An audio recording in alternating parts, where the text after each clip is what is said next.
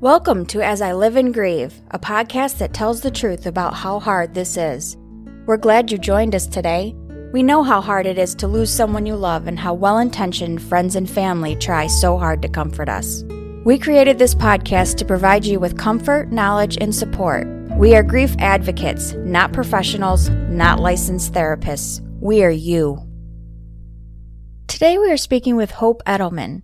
Hope has been writing, speaking, and leading workshops and retreats in the bereavement field for more than 25 years. She was 17 when she lost her mother to breast cancer and 40 when her father died, events that inspired her to offer grief education and support to those who cannot otherwise receive it. Her first book, Motherless Daughters, was a number one New York Times bestseller and appeared on multiple bestseller lists worldwide. Her work has been translated into 14 languages and published in 11 countries. Hope is the author of seven additional nonfiction books, including Motherless Mothers and the memoir The Possibility of Everything. She was the recipient of the 2020 Community Educator Award from the Association for Death Education and Counseling and has won a Pushcart Prize for her creative nonfiction. In addition to writing and speaking, she's a certified Martha Beck life coach and also leads nonfiction workshops to help writers tell, revisit, and revise their stories of loss. Hope lives and works in Los Angeles and Iowa City.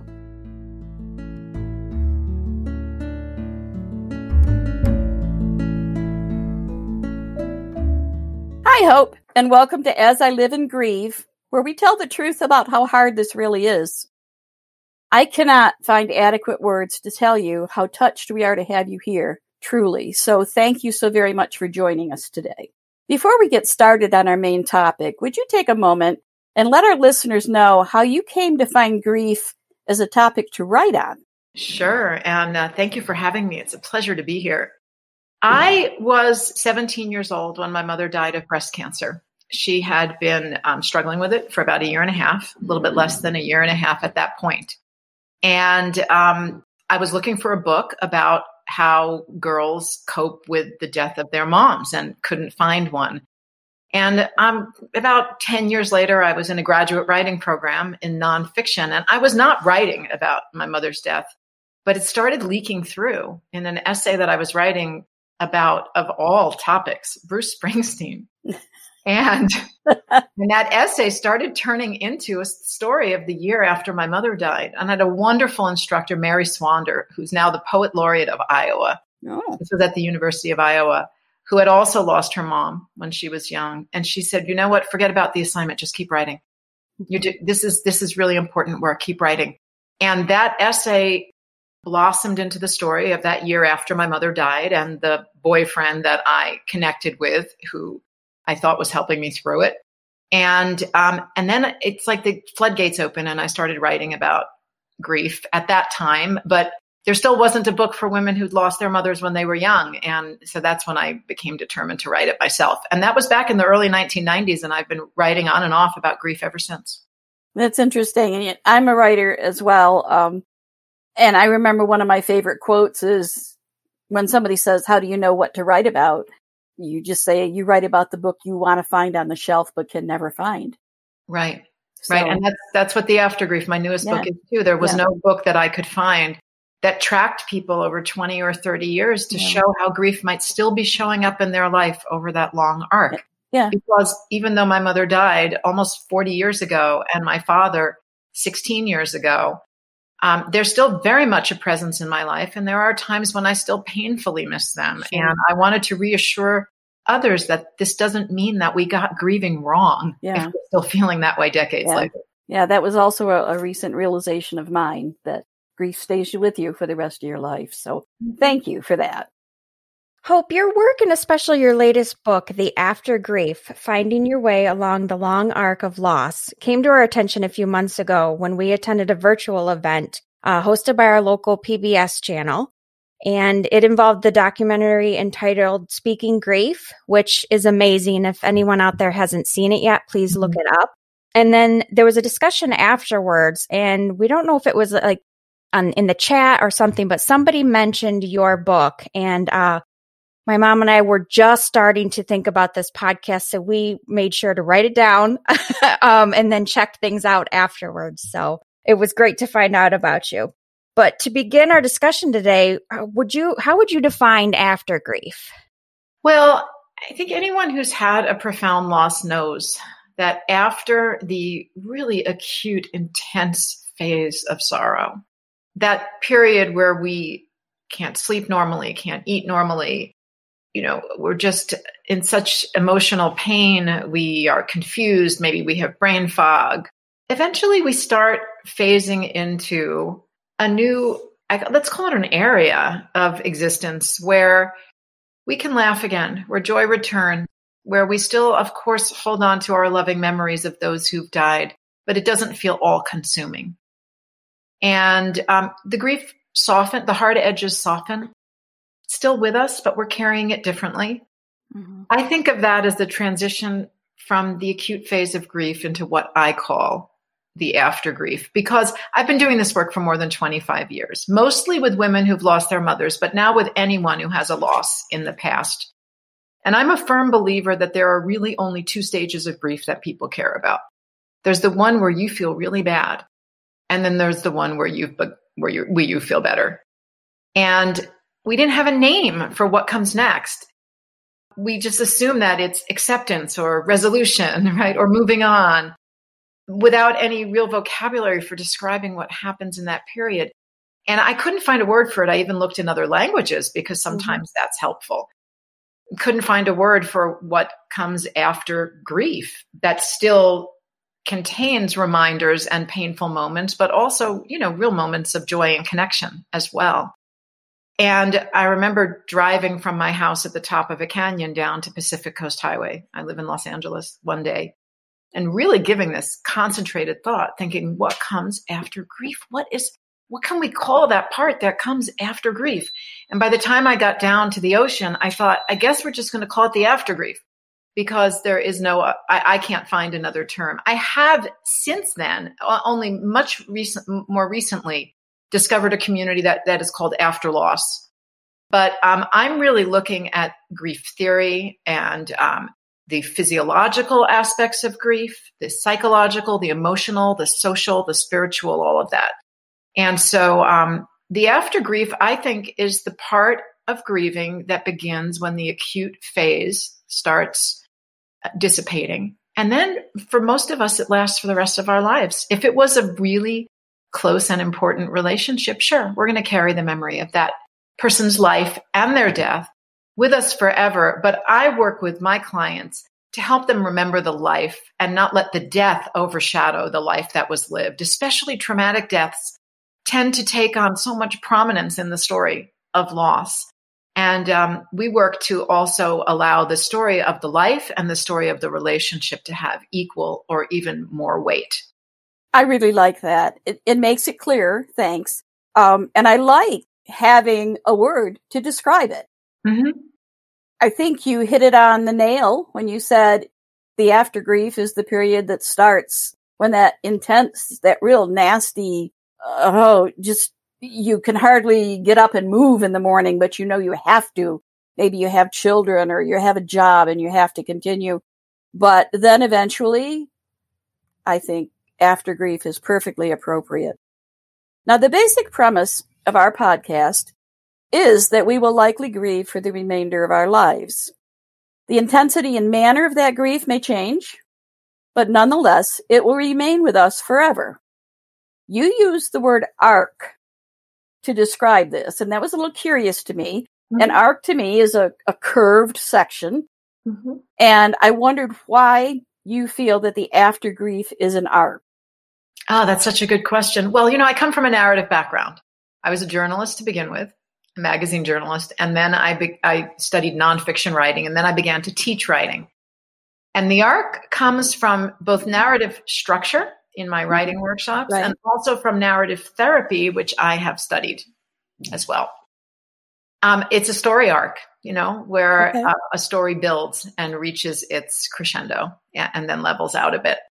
And I use the narrative arc in a lot of my um, exercises with at re- grief retreats and with grief clients this idea that um, our because there is a, a, a, propulsive element in an arc you know it's moving toward right. something right And our lives are composed of many different arcs. You know, I can tell the arc of my own evolution as a writer. I can tell the story arc of um, being a mother. I can tell a story arc of being a New Yorker who moves to California and settles here. There's many, many story arcs, but I really work closely with people uh, examining the stories of loss that they are carrying forward into the world. Because sometimes those stories are really empowering and sometimes they are weakening. And sometimes they need some updating or revision as our perspective shifts. Because one thing that I discovered when I was writing The Aftergrief, and it's equally as true for me, because I was looking at people whose losses were 20, 30, 40 years in the past and looking at how their stories of loss changed and really examining how my story changed as well, which I can go into in more detail if you'd like. But what I discovered was that the facts of a loss are pretty immutable. My mother will always have died in 1981 of breast cancer right. when I was 17 and she was 42. But my relationship to those facts and what they mean to me has changed quite a bit over the years. When I was 17, I thought, oh, my mom is old. She was 42. She's already been to college. She got married. She had children. All these things that seem to be in my distant future, you know, and I thought, oh, you know, she's lived most of her life already. That was my opinion for a while. Um, my story was also that I was unique and not in a good way because I had lost a mom when I was young and I didn't know any other girls who did. Right. My story changed a lot when um, I wrote Motherless Daughters and met all these other women who were so similar to me. It changed again when I became a mother saw the world through the eyes of a mother, changed a lot when I turned and passed 42 right. and realized how young she was. So um, I work with people very closely, examining the stories of loss that they're telling themselves and challenging them sometimes to create alternate but equally true narratives as their perspective shifts, as it does as we age and we gain more experience and mm-hmm. insight. And so that's where the concept of an arc comes from, very much from narrative structure and narrative therapy. Okay, that, that's good. And, and again, makes perfect sense. I am about two thirds of the way through your book, and it's actually, it's right on the shelf behind me. Our listeners can't see it, but it's there. And I'm enjoying it tremendously. So far, chapter eight has been my favorite. Uh-huh. And you have titled that chapter, chapter, People We Need to Talk and Write and paint and perform. Now, I would like to entice people to go buy your book because I think for them it will be a life changing read if they're in grief or have been. So can you maybe elaborate a little bit about that chapter, but don't give the whole thing away because I want them to buy it. Okay. Um, that chapter is about how important it is to release our grief through self expression. Now, for a lot of us, that's going to be telling our stories, but that's a very feminine model of grief. You know, a lot of men aren't comfortable talking about it or showing their emotions, so they will grieve often through action and problem solving. So you can dance, you can paint, you can write. I mean, I have people in my writing workshops all the time who are coming to write their way through grief, and there are terrific um, online writing workshops around loss, uh, particularly Megan Devine's um, mm-hmm. Refuge in Grief, her Write Your Grief program. I believe that we I'm a believer in the research that shows that when we're holding in those emotions, that it does affect our mental health and our physical health. There's quite a body of research around that. You know, there's Bessel van der Kolk's The Body Keeps the Score. There's James Pennebaker's work on expressive writing. And that that's um, at the heart of chapter eight, as you might remember, yeah. Kathy. Yes, I do. James Pennebaker's work, where he did studies on college students at the University in Texas that have been replicated on, in many other sites since. But he asked people to write for 15 minutes at a time about the most traumatic experience in their lives. And then he followed up to see, I think they, it was maybe four or five days, 15 minutes, very small, you know, periods of time. But um, he followed up with them afterwards to see what the outcome was. And he discovered that the students who had written about their traumatic experiences versus the ones in the control group who wrote about something neutral. The students who had written about what had really, you know, affected them deeply, emotional experiences, were visiting the student health center less. They were coming to thank him for the opportunity to engage with those feelings and thoughts. And what he discovered over time was that it was the integration of thoughts and feelings in their writings, which is what he called expressive writing, that actually led to improved mental and physical health in his subjects. Now, there have been other studies that have not proved it quite as strongly, but others that, that have. And I'll tell you, I've been teaching nonfiction writing for more than 25 years, and I've seen what look like miracles happen in the classroom when people open up and really not just write about what happened, but how they think and feel about what happened. So I'm I'm a I'm a big fan of expressive writing, and chapter eight talks a lot about that. Yeah, I, I just love it, and I think and I think the words that caught me initially, people we need to talk, because again, that's kind of how this podcast came to be. We want people to talk about it more, and as I recall, I kept thinking, well, why is it so different? Why is it so different? And I remember reading that way back generations ago, after someone died, the family would drape the doorway, drape the house, they'd wear black. So everyone in the community knew that they were grieving. We don't have anything now to let people know, you know, treat me, treat me delicately. I'm grieving. And so somehow it's just kind of become a closeted subject that no one talks about. And we really want to bring that to the forefront. So uh, dance, paint, perform, write poetry, whatever. I agree completely. Absolutely. And um, Speaking Grief is about that. It's about the, that documentary, which is right.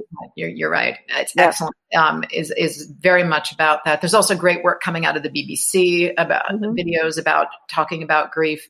But you're absolutely correct, Kathy. I mean, about a hundred years ago, mm-hmm. mourning behavior in Western the Western world right. radically changed. Sure. Think about all of the Victorian mourning rituals. They were yeah. very elaborate. Mourners had a special status in society. Right. You're you're correct. The way they decorated the house, their social rules, the way they mostly women, the way they dressed. But you could tell who was in high mourning, meaning the exactly. loss of reason, and who was in low mourning, meaning yeah. they were coming out of the mourning period. There were specifically prescribed mourning periods mm-hmm. in terms of length, right? Depending on who had died, you know, from like six weeks for a cousin all the mm-hmm. way up to two years for a spouse or child.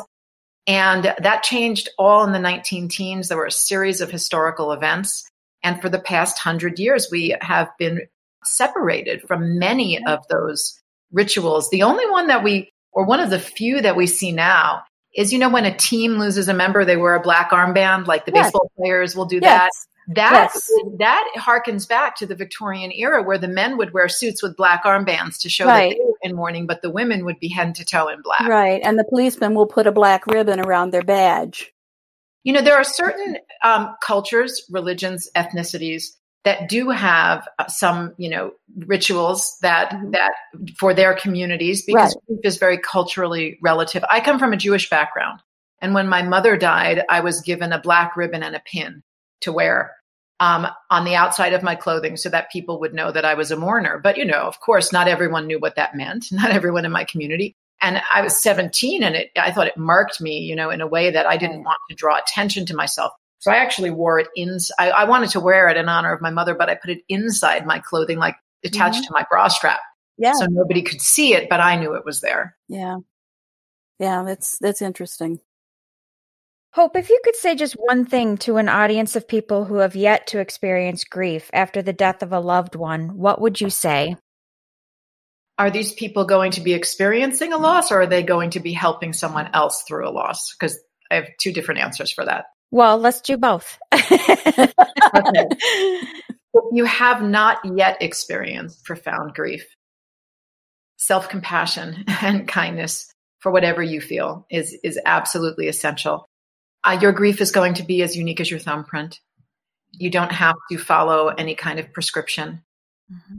I like to say that there, um, there's there's no one size fits all when it comes to grief. There isn't even a one size fits two the way that you respond is going to depend on a number of factors, including your personality, who died, your relationship with them, how they died. If it's in the family, you're and you're a, one of the, the children or a sibling, the birth order also might matter. There's a number of factors. So your grief won't probably won't look like anyone else's in your families. Your gender is a big determinant too. So just know that whatever you're feeling is whatever you're feeling. And, but it is important to allow yourself to feel it if you can. Now, some people just, they don't have the space or the time to allow themselves to grieve. They may have to kick into survival mode for various reasons. Maybe they can't take any time off of a demanding job or they have children that they need to care for. And so then they're going to shelve their grief for a while and they'll, it'll be postponed. And I, th- I expect that we're going to see that this spring among a number of people who lost loved ones to COVID. Yes. Yeah. Yes. Especially at the beginning of the pandemic when mm-hmm. things were so chaotic and people were dying alone and we didn't know what was happening or how long this was mm-hmm. going to last.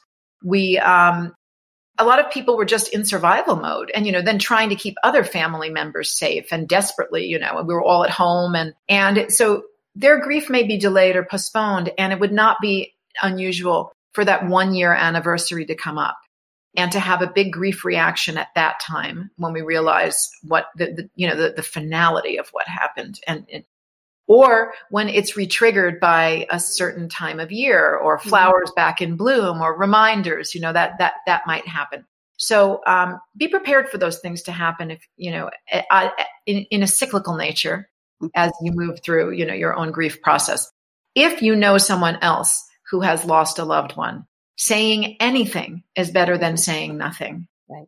Put their comfort before your discomfort if you can.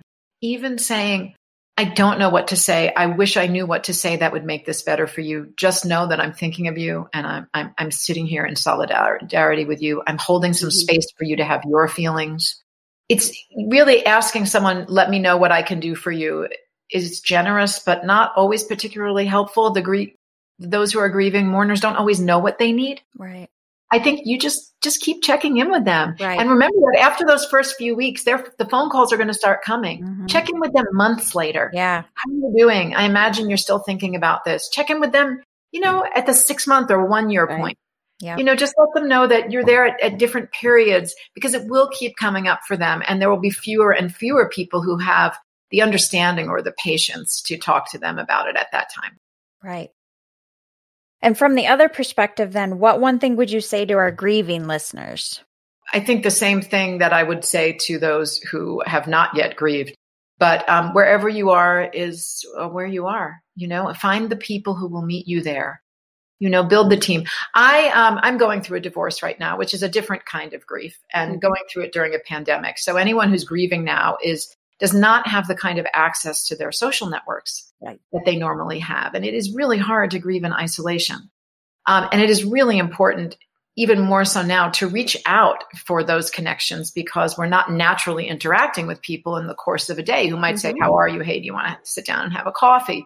We really have to be proactive about, about maintaining our social connections right now. So, um, you know, figure out who your team is I have found that this I this this saying that you know floats around in the culture you you learn who your friends are when when crisis strikes is a, is a bit reductive.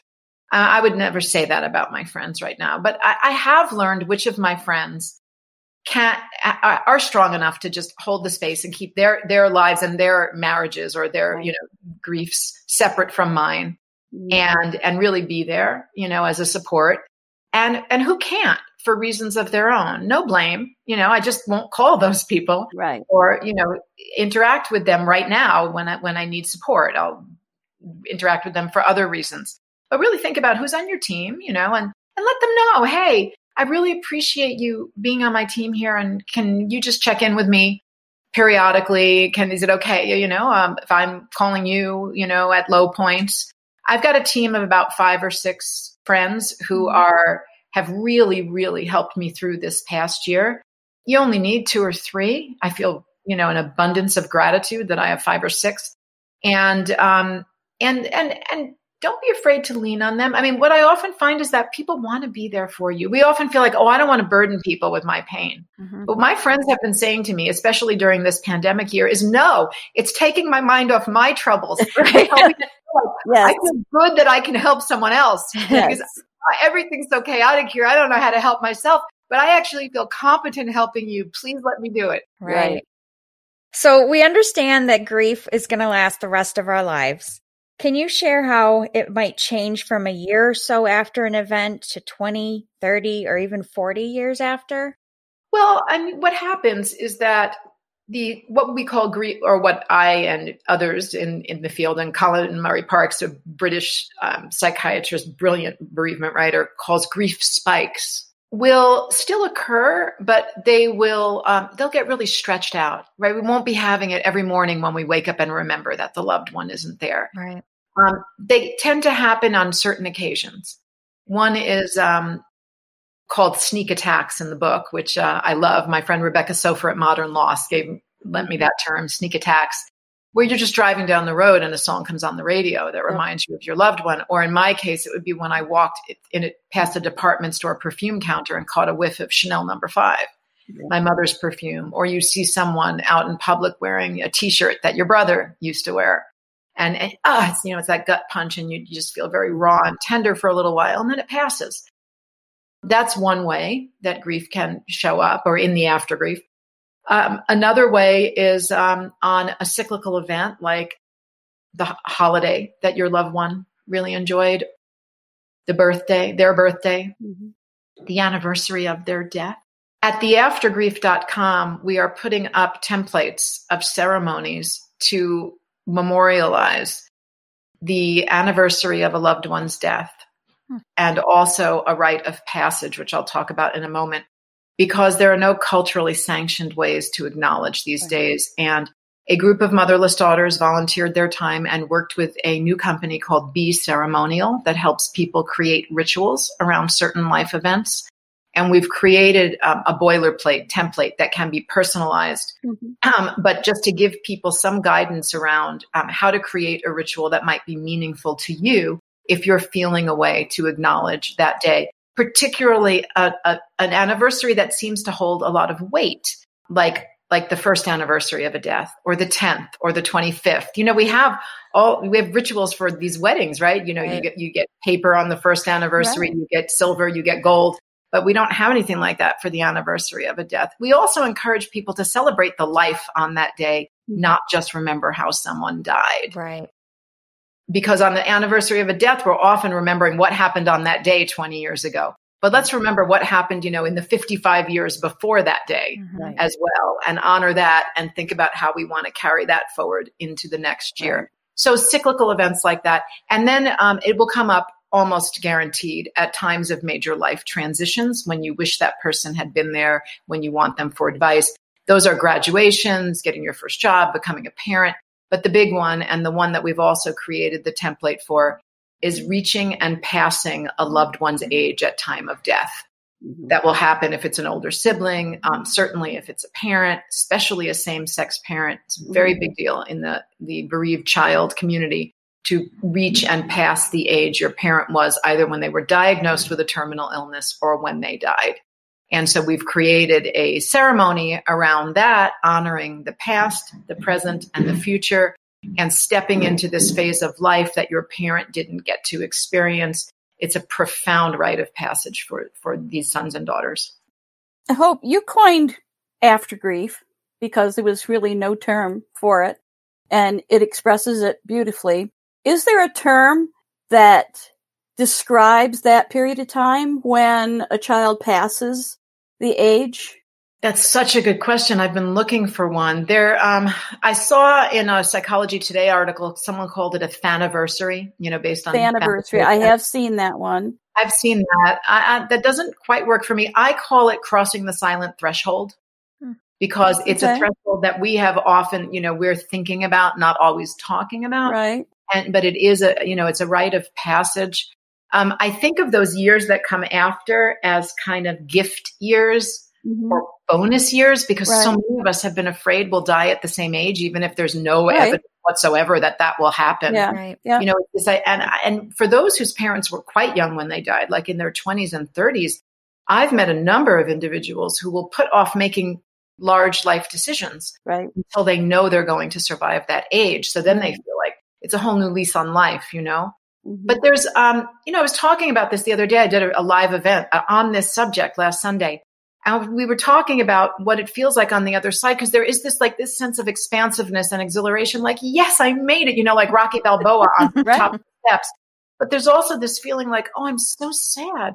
My parent was so young and Mhm. how come I'm getting these years and they didn't? And it's not really a survivor's guilt. I don't No. think, I think it's more like a thriver's guilt. Yeah. You know, the sense that I'm going to have these years and I know, and, and I'm going to make the most of them. And I'm so sad that they didn't get to. But then there's often sort of a renewed commitment to saying, well, I'm going to really make these years worth it in their honor. You know, I'm Mhm. going to Right. and live a life that they would have wanted for me. Right. And sometimes that can be, you know, very empowering. Yeah. Crossing the silent threshold probably describes it, but I expect at some point you'll come up with a one word term for it. And maybe, it. maybe there's another book in your future to discuss on it. it appears our time is drawing to a close. But before we wrap up, Hope, I want to offer you some time to just talk to the listeners about your website, your books, not just this one, but I know Motherless Daughters is an extremely popular book, Mhm. and anything else you might want to share with our listeners. Well, I would love to let them know about a new initiative that's starting in February and March. Um, Motherless Daughters community calls are starting. They're going to Oh. be every Tuesday, 5 p.m. Pacific time, 8 p.m. East Coast time. You'll always get a recorded link if you can't make the session. There'll be four calls a month, and it's only $49 a month. And um, I'm going to be walking people through coaching exercises. We will be choosing topics that are of interest to the group. We're going to have guest speakers. I'm already lining up the guest speakers. We will occasionally like watch a video and then talk about it. It's going to be very eclectic, but it's a way for women who have often felt very alone with their loss to be in a community of other women who really understand. And also because it's online, it's worldwide. We have women Sure. all over the world. So if you have a very unusual or unique story and have never met anyone whose story is similar to yours, you have a much wider opportunity to meet other women who maybe were shaped by some of the same Mhm. events. Right. So we're really looking forward to that. It's an hour long call, and then there's an optional 30 minutes where the women stay on the line, just have an open conversation and get to meet each other. That's Facilitated nice. conversation. Yeah, it's a really unique format, Yeah. and we're so excited to be launching it. We will welcome new members at the top of every month. So they're Mhm. coming in February 1st, March 1st, April 1st. A new group, and and it's a three month subscription which you can renew if you like it Yeah. brand new program and we're so excited to be launching this because it is um, you know very close to my heart and and we know that when women are in community like this it alleviates a lot of the loneliness or the stress of feeling like nobody understands me because they're suddenly on a call with 60 or 80 or 100 women who really Wow. get them Yeah. That's so exciting. I hope you are so creative and so generous uh, with Aw. your time. And uh, people just can't fully understand, I don't think, what it takes to get that involved, as involved as you are in helping other people. So, from the bottom of my heart, thank you so much for doing that. I can think of a lot of people that could benefit from joining your Motherless Daughters group or just reading your book your book may very well become a gift at some point for ah. some of my friends. So thank you so much. I want our listeners to know too that in the episode note, there will be information about Hope's website, how to contact her by email if she accepts that, or whether you use the website contact form.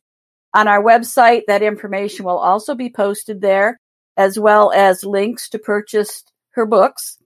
And uh, other than that, I think we almost have to say so long for today.